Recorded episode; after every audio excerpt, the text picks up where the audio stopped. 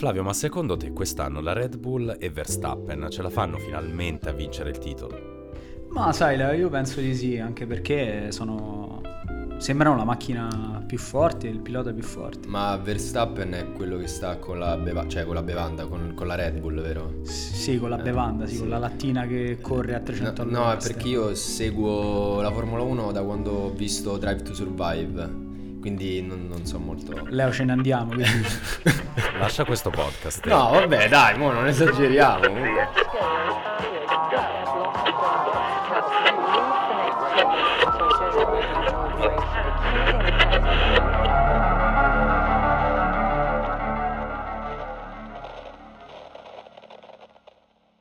Nonostante Stefano sia ancora qui con noi, siamo arrivati alla terza puntata del podcast di Bonfire non è più incredibile, ma è comunque molto molto sorprendente. Ciao ragazzi. Ciao Leo, ciao, Leo come stai? Ciao. Sto un po' raffreddato, vi devo dire la verità, perché il mio tecnico della caldaia ha avuto la brillante idea di farmela rompere a due giorni dall'inizio dell'inverno. Quindi va un po' così. Va un po' così. Vabbè, lo fanno, anche cose in lo fanno. Sì, eh. lo fanno, lo sì. fanno. Però ti temprano anche queste cose. Oggi c'è una, una novità in realtà, perché nonostante io ci sia ancora, purtroppo non abbiamo con noi Jonathan oggi. Esatto. Purtroppo che lo tramutiamo subito in non vi preoccupate, nel senso che Jonathan eh, è comunque tranquillamente ancora comunque con Bonfire noi, con noi, esatto. Noi diciamo che è più raffreddato di Leo questo. Esatto, non ha potuto raggiungerci perché tecnici o non tecnici della caldaia in questo momento non ha una voce che è condivisibile con l'esterno, diciamo così. Flavio, ma di che cosa volevi parlarci oggi? Perché mi, mi avevi detto, mi avevi accennato qualcosa, ma non mi ah, ricordo. Così a bruciapelo. Così, bene, bene, bene. A tradimento. Tradimento, no, va benissimo. Ormai questo podcast eh, si basa sulle scorrettezze, va benissimo.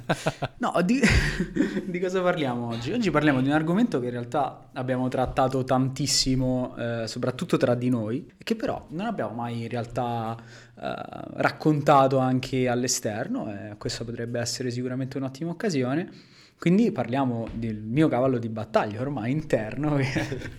lo Hobbit. No, non è lo Hobbit. Però c'entra con lo Hobbit. Se volete ne parliamo. Eh, c'entra con lo Hobbit se volete c'entra ne parliamo. tutto con lo Hobbit. Per. C'entra sempre con lo Hobbit. Eh, no, parliamo del viaggio dell'eroe. Voi sapete benissimo che cos'è il viaggio dell'eroe. A dire il vero, no, vorrei chiedertelo. Stefano l'ha dimenticato Flavio, in che secondi. cos'è il viaggio dell'eroe? Che cos'è il viaggio dell'eroe? Dunque, il viaggio dell'eroe è innanzitutto un libro. Cos'è un libro? Eh, no, dai. Stiamo forse esagerando. È un libro scritto da Christopher Vogler, eh, addetto ai lavori, ecco, nell'industria cinematografica hollywoodiana e non solo, che un po' di anni fa, mettendo insieme svariate cose, tra cui scritti di Jung eh, e un altro testo molto importante che si, si, chiama L'eroe dei mille volti e lo ha scritto proprio come un manuale vero e proprio per sceneggiatori, per, anche per, per registi, insomma per chiunque dovesse eh, scrivere una storia per, per lavoro. Infatti è diventato successivamente un libro. Esattamente, ha riscosso talmente tanto successo dentro, dentro Hollywood che eh, ha valicato i confini del manuale di, di scrittura e di sceneggiatura ed è diventato un libro a tutti gli effetti, un libro in cui chiunque può trovare delle risposte. È a tutti gli effetti una sorta di eh, grande linea guida che è comune a qualsiasi storia possa essere scritta, narrata, eh, pensata da zero, qualsiasi storia vecchia, qualsiasi storia nuova. Si chiama Viaggio dell'eroe perché è proprio un percorso che prevede delle tappe, sono 12 tappe ma non sono tutte necessarie al racconto di una storia, si può anche scegliere di tralasciarne alcune oppure di includerle tutte, perché no? Però forse ha più senso in questo caso, per la nostra, per la nostra discussione, parlare di, di atti. Uh, Vogler suddivide queste tappe in tre atti di base. Si parte idealmente da quello che Vogler chiama mondo ordinario, quindi il mondo che l'eroe vive quotidianamente che può sembrare tranquillo, può sembrare eh, pacifico, ma che in realtà, anche se l'eroe spesso non lo sa, è minacciato da un elemento esterno che appunto mette in pericolo la pace del mondo ordinario dell'eroe.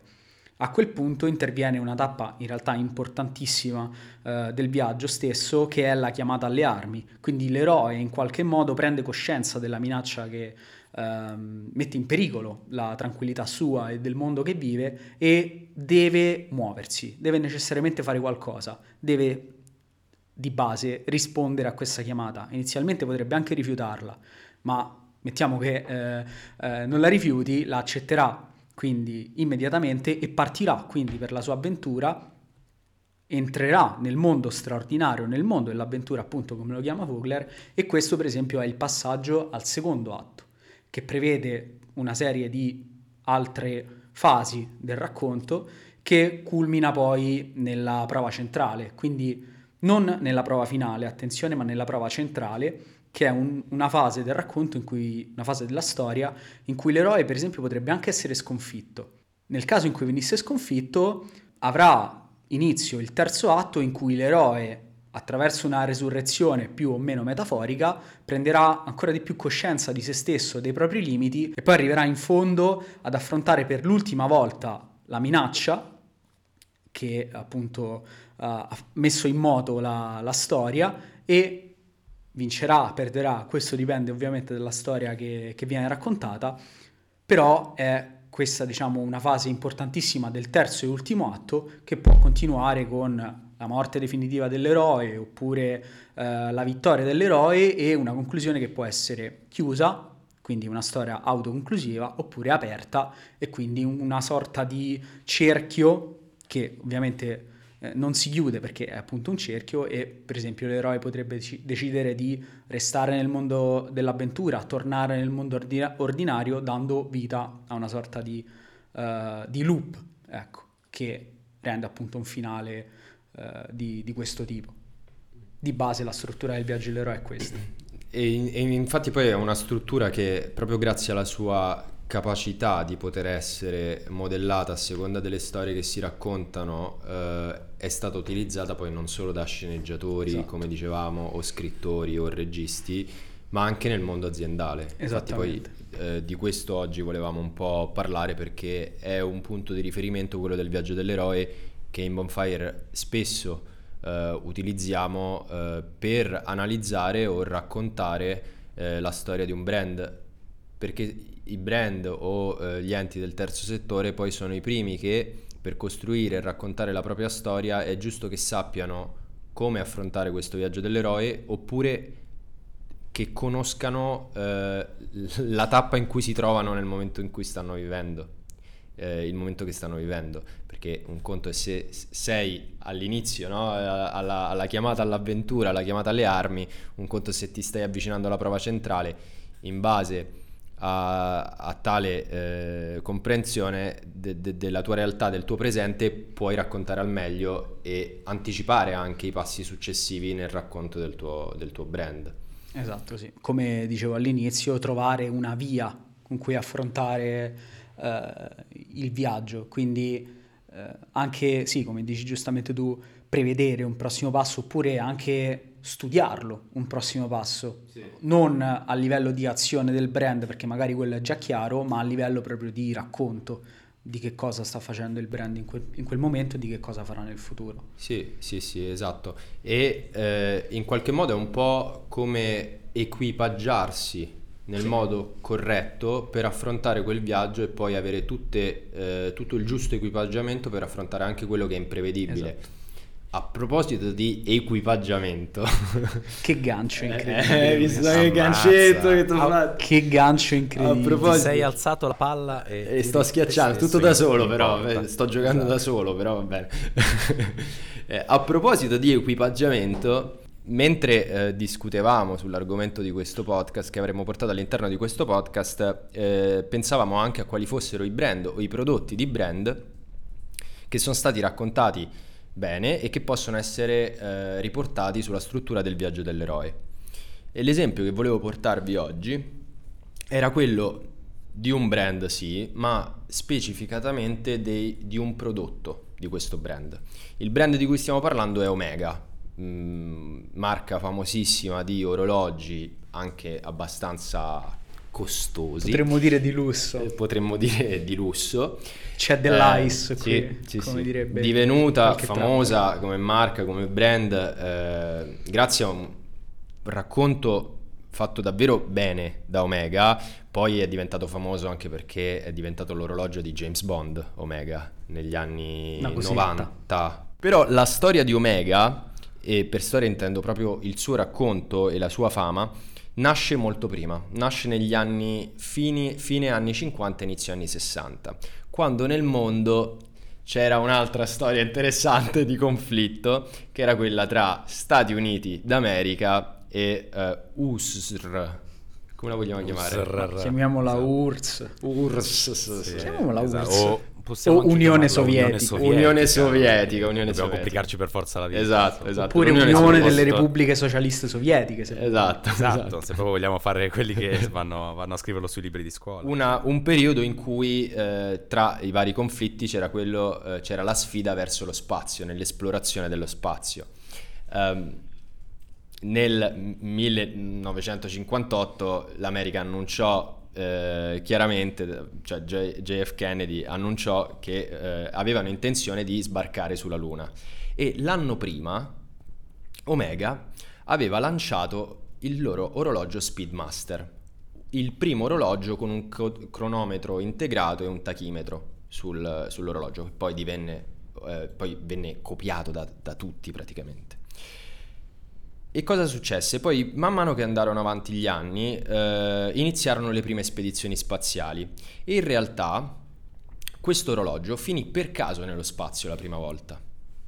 Perché eh, quello che io chiamerò, perché non so come pronunciarlo, Walter va bene, ma Schirra, non so se sarà Shira, Shara, Shira, mi, mi- mi scuso con la famiglia di Walter Schirra, eh, aveva un orologio al polso che era di sua proprietà, che era proprio un Omega Speedmaster. E durante una spedizione nello spazio eh, lo indossava, era un periodo in cui la NASA ancora non dotava i suoi astronauti di un eh, kit personale e andò sullo spazio, tornò e quello è stato il primo lancio nello spazio dell'Omega, eh, de- dell'Omega Speedmaster eh, involontario. Nel 64 però gli astronauti cominciarono a richiedere del materiale e tra i materiali richiesti, specialmente per le missioni di Gemelli e di Apollo, quindi poi la spedizione che arrivò sulla Luna, richiesero un cronometro che potesse funzionare nello spazio. Non è da tutti i cronometri poter funzionare nello spazio perché sono in condizioni di eh, enorme stress, di pressione, di temperature e cose varie.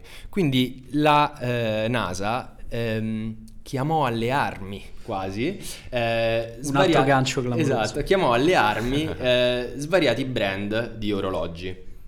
Eh, risposero solamente in tre. Erano Omega, Lo- Longines e Rolex. Insomma, tre brand abbastanza forti nel mondo dell'orologeria.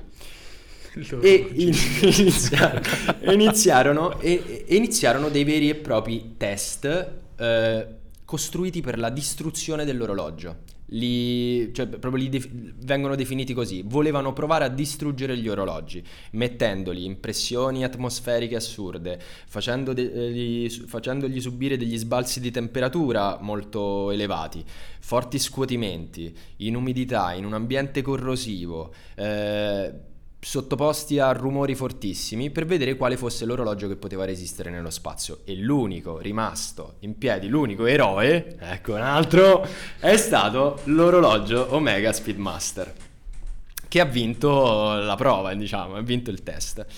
E Ha vinto la gara Ha allo vinto la gara spazio con nello gli altri, spazio, con gli altri esatto. brand di, di quindi, orologeria. cosa è successo? La NASA ha cambiato il, centuri- il cinturino mettendo tipo uno strap, no? Per eh, dotare gli astronauti. E in realtà poi è un cinturino che è cambiato negli anni perché Omega ha detto proprio allora ci mettiamo quello, simile a quello che avevano gli astronauti.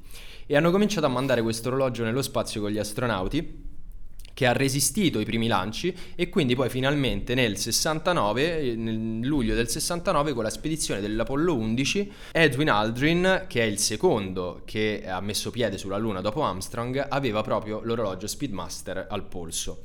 E quale eh, Miglior spot per un orologio. spot per un orologio sulla Luna. È stato il primo orologio sulla Luna e Omega ha ovviamente colto questa opportunità per cambiare addirittura nome all'orologio e dal 69 fino ad oggi quell'orologio in realtà si chiama Moonwatch. quella, quella versione là, l'orologio della, della Luna. È il primo orologio che è andato sulla Luna e viene utilizzato ancora oggi. Quindi lì abbiamo, qui abbiamo assistito ad un brand che poi ha raccontato e ha continuato a raccontare al meglio la storia di questo prodotto proprio come un, un, vero e proprio viaggio, che è quello che ha fatto, rispondendo alla chiamata all'avventura, alla chiamata dell'eroe, per poi varcare la prima soglia e entrare a tutti gli effetti nel mondo straordinario. Esatto. Sì, anche perché quando parli di sì, spazio esatto. sicuramente parli di mondo straordinario, ovvero esatto. fuori dal nostro ordinario comune. Quindi assolutamente. Sì, un mondo davvero straordinario quello dello spazio. Ci, ci sono personaggi però nel percorso della, di, del viaggio dell'eroe di Vogler che già si trovano all'interno del mondo straordinario, già hanno affrontato la chiamata all'avventura, le armi e il, il barco della prima soglia.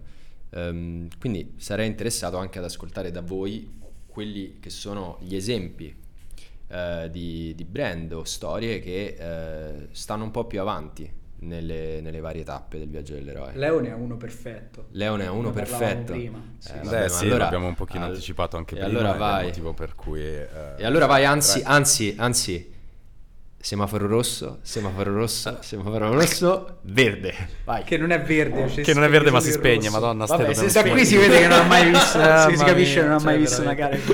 E, e, io ci tengo a dire proprio pubblicamente scusa a Roberto Macina per quello che sta dicendo Stefano. Mi, ci dispiace veramente tanto che tu abbia dovuto incontrare una persona così tanto lontana. Salutiamo Roberto. Ciao Roberto. Roberto, è sempre un grandissimo piacere citarti, lo facciamo spesso. No, è vero, noi all'inizio parlavamo della Formula 1 come un mondo che molti considerano un normale sport. In realtà se guardiamo a quello che fanno i ragazzi che corrono, a tutto quello che fanno le scuderie, è qualcosa di veramente lontano dall'ordinario. E, e, diciamo che il viaggio dell'eroe può anche partire volendo all'interno di un mondo ordinario che però dall'esterno è straordinario per tutti gli altri. E questa è un po' la storia della, del motivo per cui la Formula 1 come sport, ma in generale il mondo dello sport viene, viene seguito appunto con, con, grandissima passione da quasi tutte le persone eh, che anche non sono per forza degli appassionati sportivi, ma comunque vedono in, questi, in queste persone un viaggio incredibile che nessuno di noi riuscirebbe mai a replicare. La Formula 1, per dire, stai attaccandomi a quello che dicevi tu su avanzamento nel viaggio dell'eroe, il il suo momento di gloria e iniziale di varco della soglia per farsi conoscere e diventare poi lo sport mm, mondiale che è diventato in questo momento eh, c'è passata sin dall'inizio perché ovviamente tutto quello che si riusciva a fare con quei motori su una pista e le cose, le, le, le uh, avventure straordinarie che vivevano i suoi piloti erano subito un, uh, mo- sono stati subito un modo per farsi conoscere dal pubblico e uh, varcare velocemente quello che chiameremo la soglia dei cuori degli appassionati fondamentalmente. Ma la Formula 1 anche ha passato un periodo che è un po' più avanzato tra le tappe nel mondo del viaggio dell'eroe, che è quello di un momento centrale di svolta importante con dei cambi nelle tecnologie, con uh, dei passaggi importanti generazionali, quindi l'arrivo di uh, corridori che oggi hanno fatto la storia come Schumacher, che hanno seguito poi anche quelli precedenti, hanno cambiato molto le regole del gioco, hanno inserito nuove, dei nuovi personaggi all'interno della storia, che ovviamente, essendo già molto seguita prima, ha trovato dei nuovi spunti in questo senso, ma allo stesso tempo ha costruito quello che poi era il lento declino che c'è stato negli anni successivi, perché eh, si è arrivati ad un perfezionamento tecnico, si è arrivati ad un momento storico anche di cultura e di vecchiaia diciamo così, del, del brand Formula 1, che ha fatto sì che uh, tutti questi perfezionamenti portassero fondamentalmente un pochino di noia in chi li seguiva, do- dettata soprattutto negli ultimi dieci anni dal fatto che due scuderie come Mercedes e Red Bull ne hanno iniziato a farla da padrona e le loro costanti vittorie e questo costante dualismo nell'aspettarsi chi vincesse il campionato ha allontanato lentamente le persone, anche solo per, banalizziamo, col monopolio di, dei risultati da parte di queste due scuderie. Eh, prima c'erano i fasti della Ferrari, ma la competizione era molto più sentita e quindi anche il pubblico la seguiva più spesso. È arrivata l'ora più buia per la, la, Formula 1, quella che quando scrivi una storia, quando scrivi un film, normalmente è il momento subito prima uh, della, della fine del secondo atto, quindi della, oltre la metà delle tappe del viaggio dell'eroe, che è un po' la caduta e il momento in cui pensi che l'eroe uh, sia stato sconfitto e non abbia più modo di risalire la china e riuscire a battere il suo nemico, che poi in realtà è sempre una visione molto interna, il suo nemico molto spesso, il nemico dell'eroe è una parte dell'eroe stesso che lo blocca dal raggiungere il risultato che lui ama.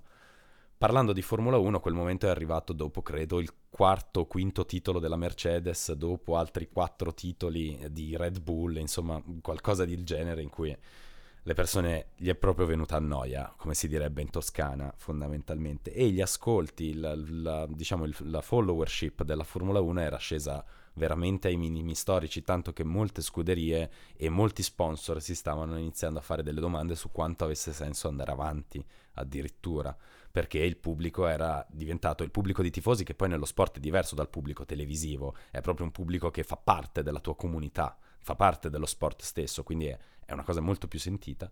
Si sono chiesti come andare avanti e una delle operazioni che è stata fatta è stata quella che normalmente eh, anche nel viaggio dell'eroe viene segnalata come un momento di rinascita, ovvero l'eroe quando si rende conto di aver perso o di essere stato sconfitto, di essere arrivato all'ora più buia prima dell'alba all'interno del suo percorso, trova ad un certo punto le energie per risalire appunto eh, la china e riaffrontare l'avversario, che poi molto spesso è il cambiamento stesso, per batterlo, per riuscire ad avere nuovamente in mano il suo destino. E molto spesso questo capita eh, nella storia dell'eroe, ma soprattutto nella nostra storia personale, quindi noi come esseri umani, nel rielaborare ciò che già abbiamo. Cioè, troppo spesso noi riusciamo a vincere nella vita e gli eroi nei film o nelle serie tv che guardiamo riescono a, raggiungere i propri obiettivi e risultati riutilizzando delle cose che hanno imparato sul loro percorso. Quello che la Formula 1 aveva imparato era quanto fosse importante creare un senso di appartenenza nei suoi, eh, nei suoi tifosi e soprattutto un senso di importanza dato a tutto il sistema Formula 1, non solo al vincitore. Quindi la scelta che è stata fatta è stata di riutilizzare al meglio ciò che la Formula 1 già aveva, ovvero le sue scuderie e la competizione più importante di tutti, che non era quella di vincere o perdere il campionato, ma era quella di riuscire a sopravvivere sia all'interno del campionato, quindi riuscire ad arrivare in fondo e riuscire a partecipare anche gli anni successivi, ma anche quella di so- sopravvivere per davvero, perché questi ragazzi vanno a 350 km orari massimo rischiando la loro vita ogni volta che salgono su quel mezzo con cui stanno correndo. Quindi tutto il sistema che li porta a sopravvivere è veramente una lotta per la vita da certi punti di vista. Questo pathos la Formula 1 l'ha sempre avuto, ma prima dell'uscita della serie TV su Netflix Drive to Survive, appunto, non era mai stato utilizzato fino a questo punto. Anzi, gli episodi più importanti che ci ricordiamo della Formula 1 sono forse legati agli incidenti più che alle vittorie sem- semplici. Questa capacità emotiva ha fatto sì che, grazie ad una serie TV, la Formula 1 come brand tornasse a rinascere fondamentalmente, arrivando poi a quello che oggi è di nuovo una followership che funziona eh, alla perfezione, svecchiando un pochino i modi in cui si è raccontata e utilizzando il mezzo più potente di tutti che è una storia fondamentalmente la storia della serie TV che in questo momento è uh, in procinto di preparare la prossima stagione, non solo sportiva, ma anche quella che uscirà su Netflix. Quindi loro, comprendendo bene il momento del viaggio dell'eroe in cui si trovavano, hanno saputo che dovevano usare dei mezzi personali che avevano acquisito in tutta la loro esperienza per poter rinascere. Fondamentalmente arrivare a quello che speriamo non sia il climax come poi chiusura della storia, insomma, perché noi speriamo che la Formula 1 vada avanti per tanti e tanti anni ancora. Però comunque già dall'anno prossimo con le nuove regole cambierà tutto e quindi ci sarà un altro momento di turning point, di plot twist nella storia della Formula 1. Tra l'altro è un, è un, prodotto che poi è riuscito non solo ad ampliare un mercato che già esisteva, ma a sbarcare oltreoceano in un'America che eh, con la Formula 1 non aveva mai veramente avuto un rapporto eh, di, di, amicizia. non, eh, no, no. Sì, diciamo sono, altri, sono, altri, motori che hanno, piacciono sì. negli Stati Uniti. Hanno altri sport, ma a tutti i livelli, a parte la pallacanestro.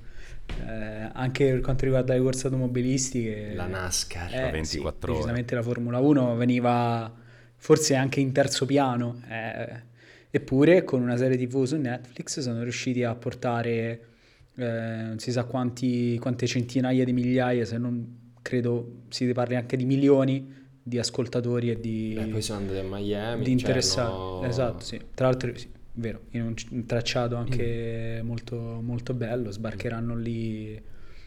Comunque abbiamo visto le immagini del Gran Premio di, di Austin, effettivamente eh, i- insomma le tribune erano gremite, come, come sì. si direbbe in una vecchia telecronaca. Sì. Eh, c'era, c'era veramente tanta, tanta presenza, non solo presenza, ma anche si, si percepiva una, una passione che può, eh, forse appartiene più storicamente all'Europa, eppure anche lì sono riusciti a creare quella Sì, do- dove movimento. poi la, la serie TV, per chi non conosceva bene eh, i piloti, ad esempio, Esatto. ha creato, proprio ha scritto un Esatto. personaggi, cioè Esatto, questo è un altro fattore interessante. Sì, cioè l'altra volta abbiamo notato per esempio su YouTube un video in tendenza dall'Ellen DeGeneres Show che c'era Ricciardo e eh, ogni pilota dentro alla Formula 1 ha assunto il suo personaggio, è stato scritto un po' l'archetipo di, di- di ogni pilota. Netflix in questo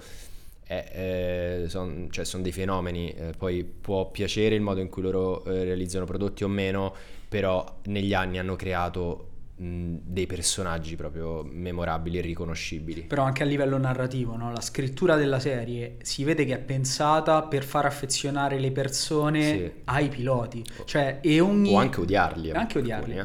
Però in realtà Dai, di odio ce n'è dipende poco. anche lì perché tu potresti anche odiarlo, ma qualcuno potrebbe Sì, trovarlo sì. No, è interessante. vero, sono curioso di quello che succederà con Mazepin, con Mazepin, nella giusto.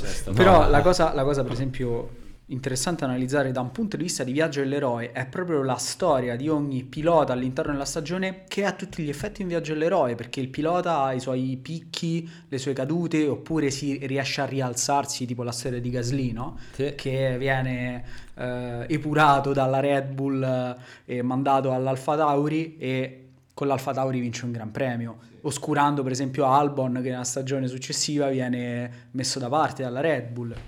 Gasly ancora è in lotta per tornare dove era prima, quindi è veramente un viaggio, un piccolo viaggio dell'eroe dentro il grande viaggio dell'eroe della Formula 1 e è un brand che parla di se stesso attraverso i brand che ne fanno parte e le persone che ne fanno parte, un po' come facciamo noi quando diciamo che raccontiamo storie di brand e di persone. È, è questo Drive to Survive. Vero, e tra l'altro ehm, quello che anche diceva Vogel, ma che diceva anche Campbell nell'Eroe dai mille volti, il, il viaggio dell'eroe in generale è sicuramente una struttura, è un modo di dare ordine alla- al caos che è poi la narrazione della, della vita di un personaggio, ma anche della vita nostra interiore. Quello che dicevi tu Flavio è molto giusto.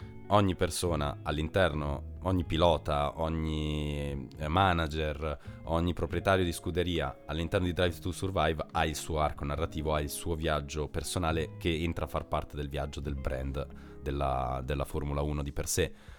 Questo però che cosa ci dice? Ci dice che questa cosa vale per tutti gli esseri umani, quindi anche per le persone normali, quelli che magari non corrono a 300 km h per vincere una gara, ma quelli che tutte le mattine si svegliano per fare bene il proprio lavoro e nutrire la propria famiglia o i propri interessi e le proprie passioni, stanno eseguendo anche involontariamente un viaggio dell'eroe che se razionalizzato potrebbe veramente aiutarli ad affrontare meglio il loro percorso, cam- comprendendo il punto in cui si trovano e, il- e il- l'obiettivo che hanno e in quale momento si trovano del loro viaggio per poterlo affrontare al meglio.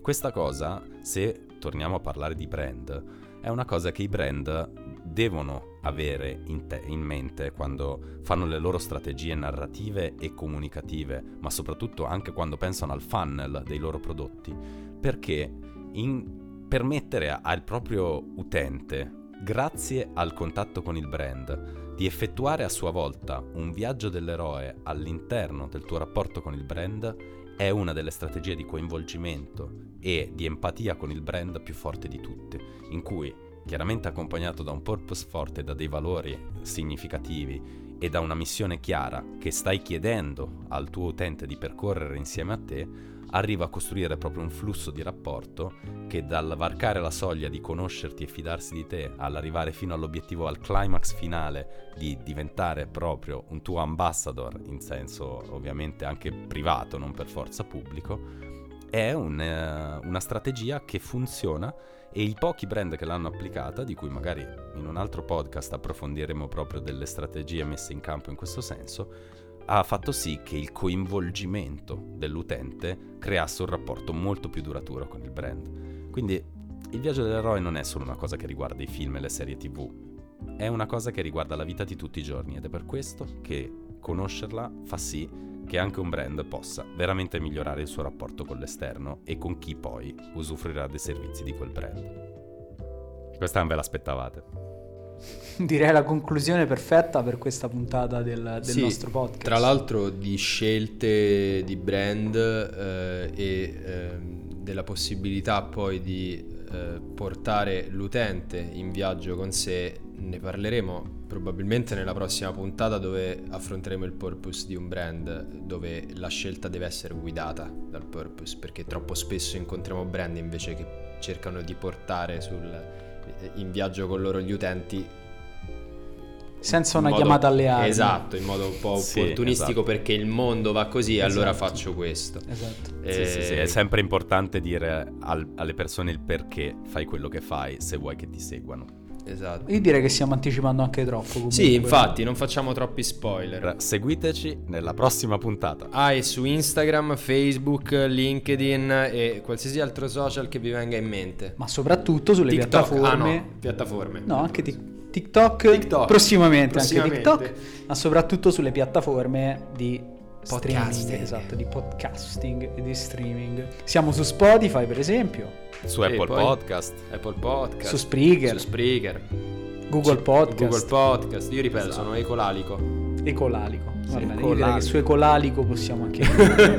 A tutti gli ecolalici nel mondo, grazie per averci ascoltato. Grazie. E alla, alla prossima, prossima puntata. Alla prossima.